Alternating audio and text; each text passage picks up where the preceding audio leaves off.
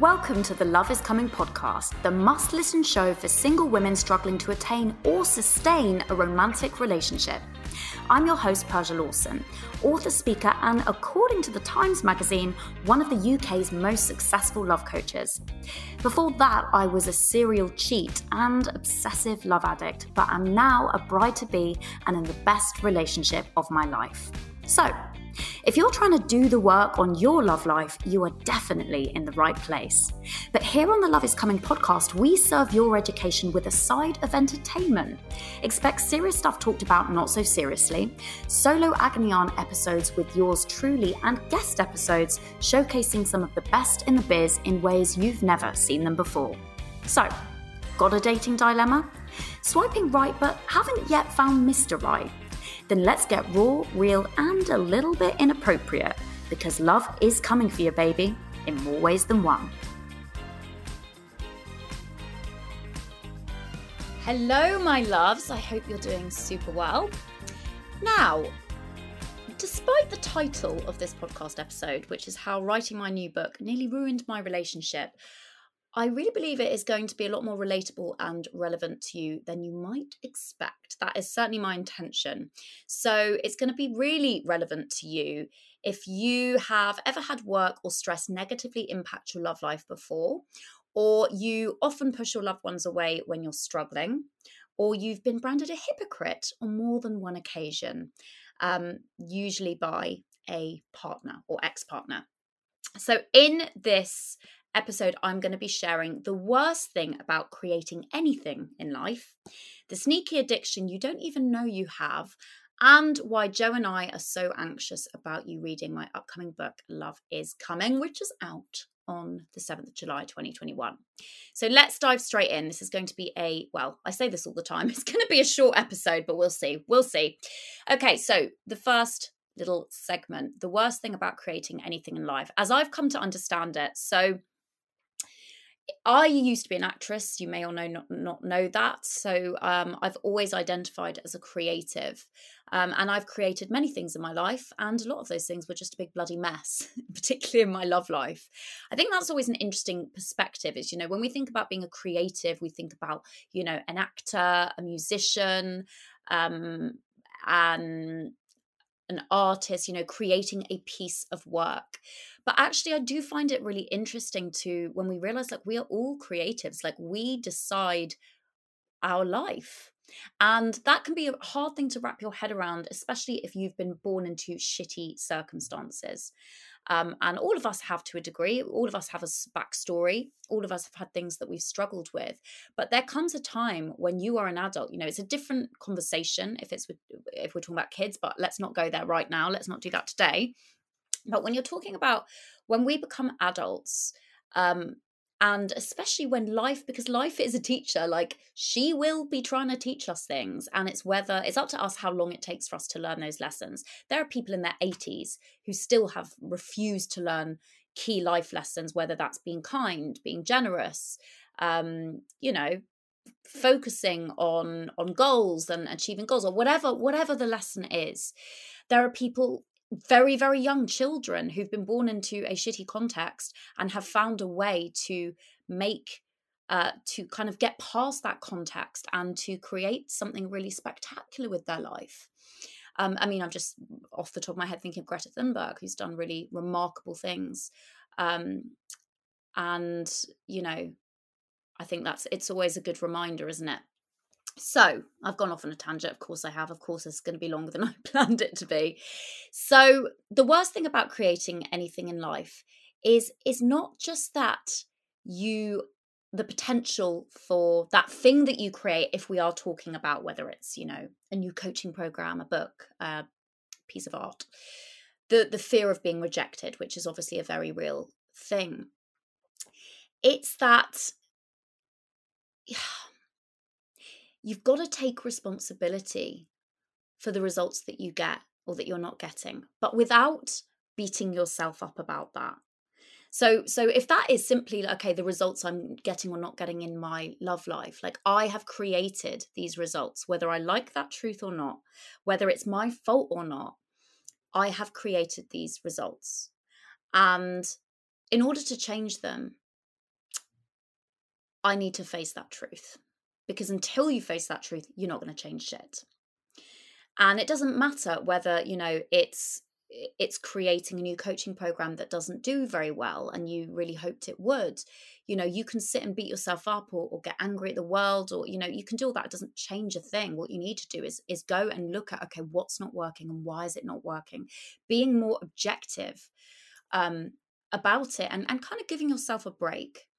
Um and as you grow and as you evolve like you you know you're you get to that point where you think, well, I should have known better.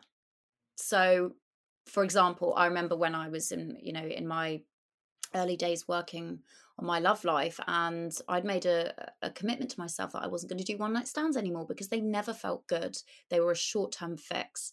And then there was that period of time where a few times you know, I got too drunk and I ended up having a one night stand and because i knew better like i knew what i was doing it, it's almost like you know they say about aa like it will ruin your drinking because you become too aware so you can't even have the pleasure in it anymore and i always see that with clients it's like you know working with me will ruin all of those sort of um i guess naive mistakes that that you used to make um and i totally you know that was totally my experience.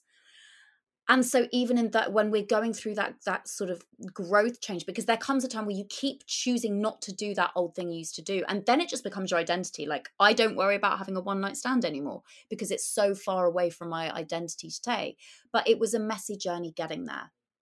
And you know another thing i think when it comes to creating anything in life i was just actually talking about this in my facebook group it always takes longer than you want it to so if you want to change your love life to get a partner, uh, you know, you want to change it, change all those those negative behaviors so that you can one day have that relationship. Oh, Reggae, my little doggy's just come in. Hello, lie down. Um, you know what? It takes longer. It it all things always take longer than you want them to. The book that i've just written love is coming it's taken me five years.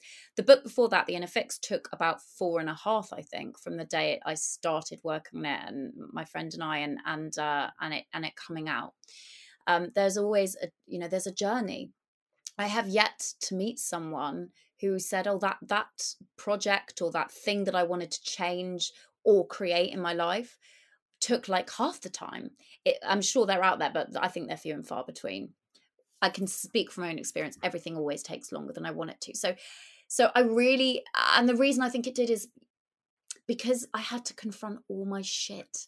Like in this book, uh, you know, I really I go there and, and and I was writing as I was living out those lessons a lot of the time. There was some lessons that I'd learned in previous years, but a lot of the lessons I was kind of living and then writing about.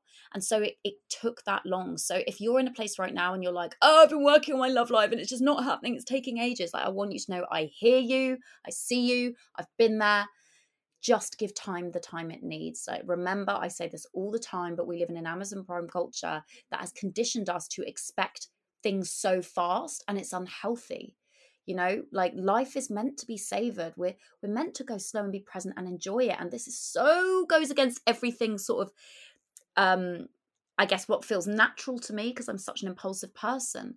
But actually that impulsiveness is not coming from a healthy place. When i am in right mind wise mind you know doing the deep work meditating looking after myself i love going slow and going slow feels so natural and i and i really felt that was with joe as well like sometimes he would really speed the brakes up in the early days of us and i had to really kind of uh you know slow slow him down and say i want to i want to go slow because i've made the mistake so many times in my love life of going so fucking fast and it always crashes and burns.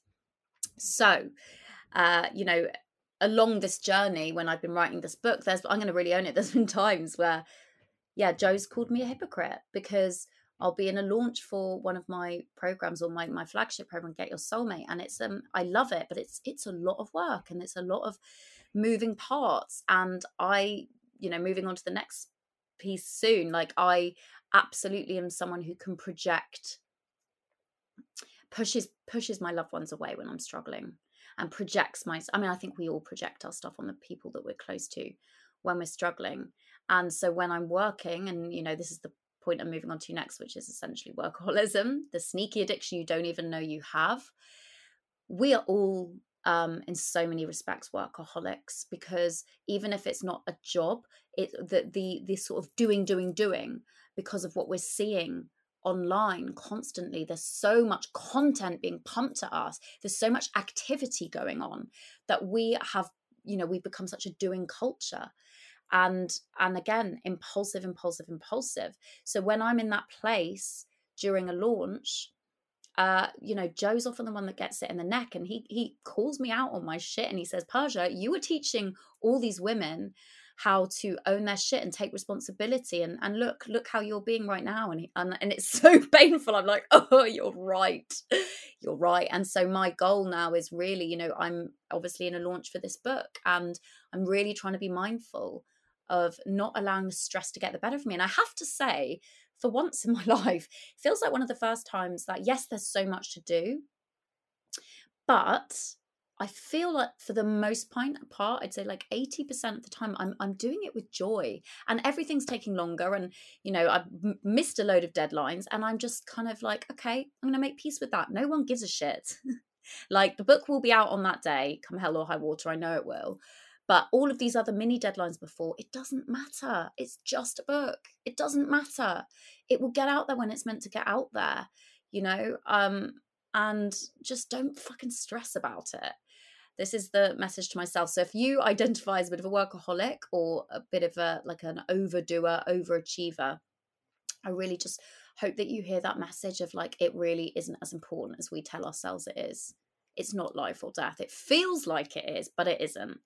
And the reality is that, you know, work and money are the biggest factors as to why people break up and why relationships don't work. And, you know, I that's a really scary thing and it's made me realize god if there's one thing that could take me and joe down it's probably my relationship with work. Joe has a really stressful um, well you know quite intense job. He works as a location manager in the film industry. It's really long hours. It's you know it's all sorts of stuff. He loves it. But you know what he doesn't he's often nowhere near as stressed as i am like it's me who puts this on myself. I'm just going to read out this may be a bit grueling for a few of you but i'm going to go there. Um, i feel called to read out a few of the characteristics that are on the workaholics anonymous uh, webpage. You can just google workaholics anonymous and look these up if any of these resonate and you want to look into it more um, but this is in- interesting, and there's there's so much. You know, I know. I mean, I've already been talking a lot about workaholism. I think this is going to become a bigger part of my work over time. Like when I'm working more with with couples um, who have met from working with me you know such a big the, the patterns that come out is around work and money so you know i think that this is yeah it's going to be more and more of a feature in my work so here we go these are characteristics of work uh, workaholics are you more drawn to your work or activity than close relationships, rest, etc.? That's a yes from me. Are there times when you're motivated and push through tasks when you don't even want to, and other times when you procrastinate and avoid them when you would prefer to get things done? Yep. Do you take work with you to bed on weekends on vacation? Yep, but I'm getting better at it. Are you more comfortable talking about your work than other topics? Yeah, because it's relationships. That's how I justify it. It's relationships. I was talking about that anyway. Do you pull all nighters? Actually, no, not anymore. I get too tired. So that's you know, every cloud. Do you resent your work or the people at your workplace for imposing so many pressures on you? Uh, I resent myself for putting so much pressure on myself. Do you avoid intimacy with others and or yourself? Yeah, I think I still do. I think I'm getting better. So I wasn't planning to like answer these myself, but here we go. I think I do still do that at times, but I'm working on it and much more aware. Do you resist rest when tired and use stimulants to stay awake? Longer. Hello, coffee. At least it's not cocaine anymore. Nine, do you take on extra work or volunteer commitments because you're concerned that things won't otherwise get done? Yep. Do you regularly underestimate how long something will take and then rush to complete it? Yes. Do you immerse yourself in activities to change how you feel or avoid grief, anxiety, and shame? Yeah. Do you get impatient with people who have other priorities besides work? Uh, yeah, I can do actually. Yeah, I can do. Are you afraid that if you don't work hard all the time, you will lose your job or be a failure? Yep. Do you fear success, failure, criticism, burnout, financial insecurity, or not having enough time? Yep. Do you try to multitask to get more done? Yep. Do you get irritated when people ask you to stop doing what you're doing in order to do something else? Yep. Have your long hours caused injury to your health or relationships? Yep. Do you think about work or other tasks while driving, conversing, falling asleep, or sleeping? Yep. Do you feel agitated when you are idle and or hopeless that you'll ever find balance? Yeah. Do you feel like a slave to your emails, text, or other technology? Yes. so, guys, you can hear that I'm an absolute fully fledged workaholic, but I bet you uh, answered yes to quite a few of those yourself. Don't panic. You might not be ready or interested in joining Workaholics Anonymous. This this episode isn't even supposed to be all about this. It just has sort of gone in that direction a bit. It's just that so many people have been writing to me about this, and and I you know I really am seeing how much it's affecting relationships, not just romantic, but our relationship with family and friends and and colleagues as well. And I think it's only set to go more this way because we're working from home. So it's like we just can't escape it. So that is, you know, the sneaky addiction you don't even know you have um, and that is definitely you know working so hard on this book over the years and and my other work in my business which i love so much but it has definitely caused rifts between joe and i at times and i really want to own that.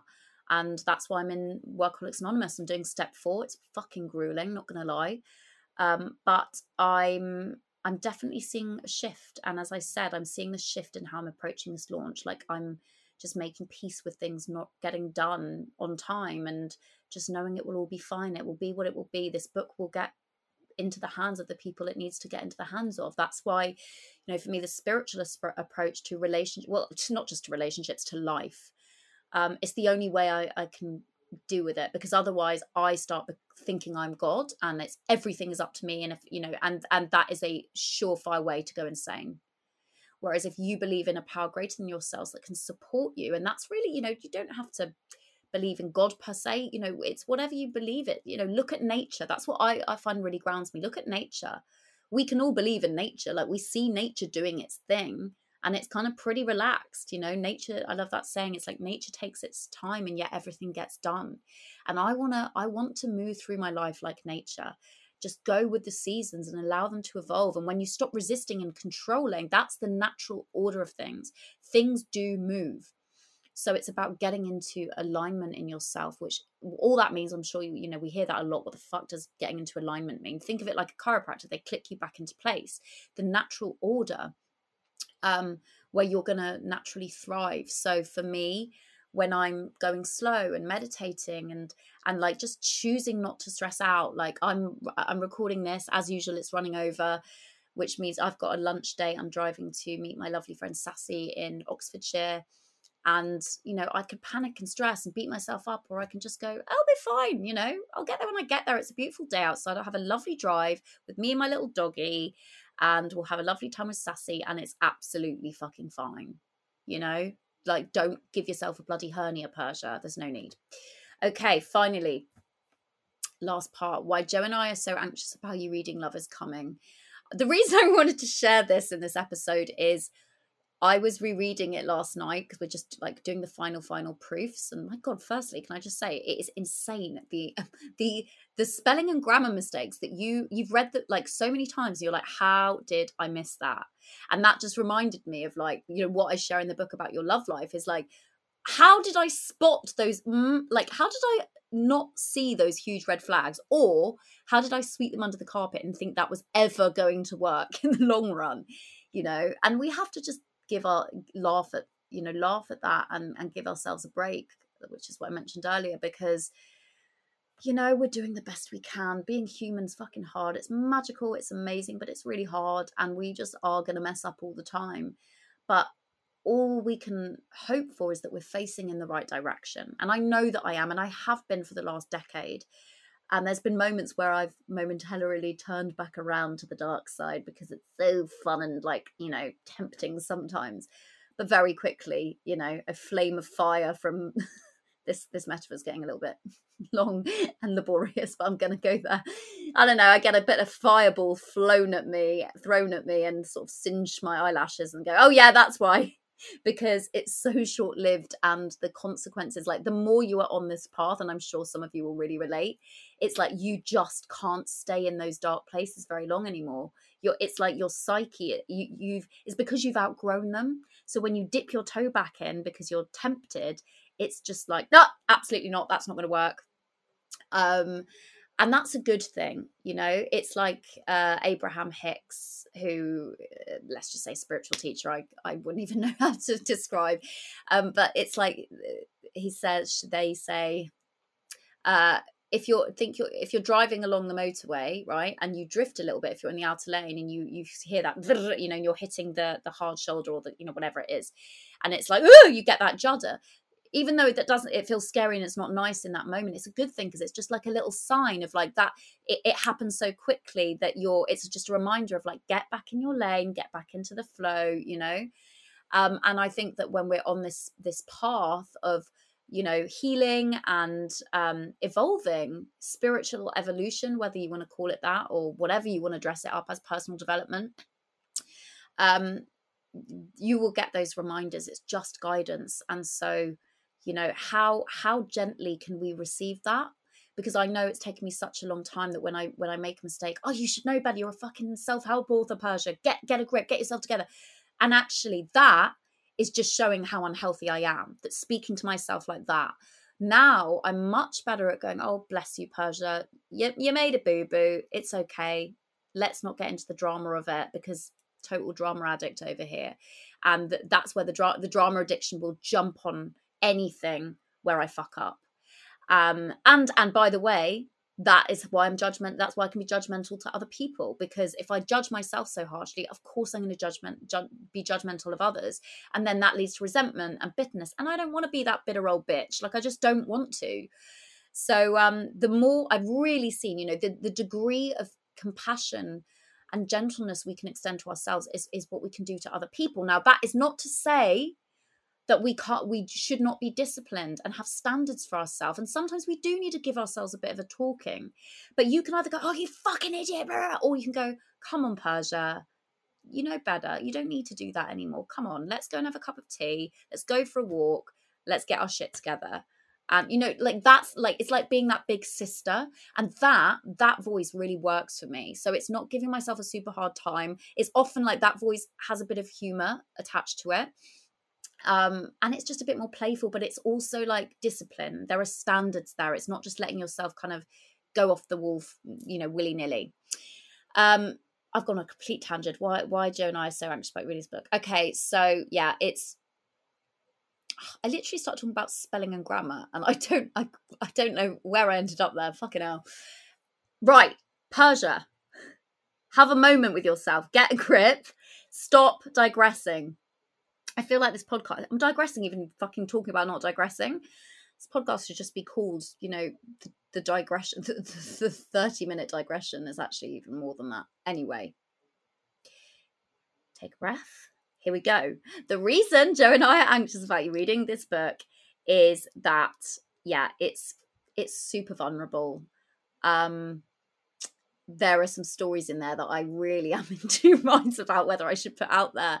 But when I've I've shared it with beta readers or friends or um, a few clients, they're like, "No, you have to," because firstly, everyone relates to that. It's something no one talks about, but everyone will relate to that. Um, there's there's a fair bit of toilet humor. I'm not going to lie. It's not even toilet humor. It's just toilet sort of related, sex slash toilet related stories that have happened that I've just thought, oh my god, it's too good not to share. And there are turns out there are more people than I knew who who've been in similar circumstances themselves. Um, but that but with every single story that I share, it's not about sensationalism, although you know it's a bit of fun as well. Um, there's always a message and a, and a lesson that I learned myself from going through that really mortifying experience, and so I do hope that it lands. And you know, it's it's intimate. There's there's a lot of really intimate stuff there, like emotionally, um, stuff about my relationship with Joe, like from the very day dot that you will not know a lot of that stuff. Um, I guess I was saving it for, well, I, was like saving it for our wedding day or for um or for the book. And yeah, there's a there's a fair bit in there that he doesn't even know, and I don't even know if he's going to read the book. I have to do an audio book for Joe to read it. Um, I thought, or I'll just have to read it out to him when we're driving places. But and then he'll be like, fuck, why did you put that in? I did tell him, to be fair, I did tell him everything I was going to put in. And I did say, do you want to read the proofs? And he didn't. So his own bloody fault. Anyway, yeah, I am anxious about you reading it.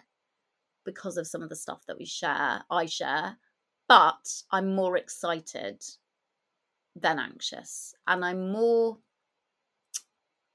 I just I just really trust that it's going to resonate for who it needs to resonate for. And what else what else can you do? Um so that is the digression over, my darlings. I hope there was at least one thing in this episode that was helpful. I would really love to know, actually, if there was, what it was. Please come and let me know over on Instagram at Persia Lawson. DM me, um, right under the comments of when I share the little clip of audio clip of this episode. Um, I'd love to know, yeah, which what resonated? What one thing did you need to hear? What are you going to do to put it into action and make it actually relevant to you. So, on the subject of my new book, whether you are single taken or somewhere in between, Love is Coming really is a must read. It really is. And it is, uh, I designed it to help you find and keep the incredible relationship that you've always wanted, but never really believed is possible for you. And I promise you, my love, this book will prove to you that it absolutely is. So click the link in the show notes for this episode now to find out more about the book and get instant access to the introduction plus some other goodies to see if it's for you. It's 100% free. So why bloody not?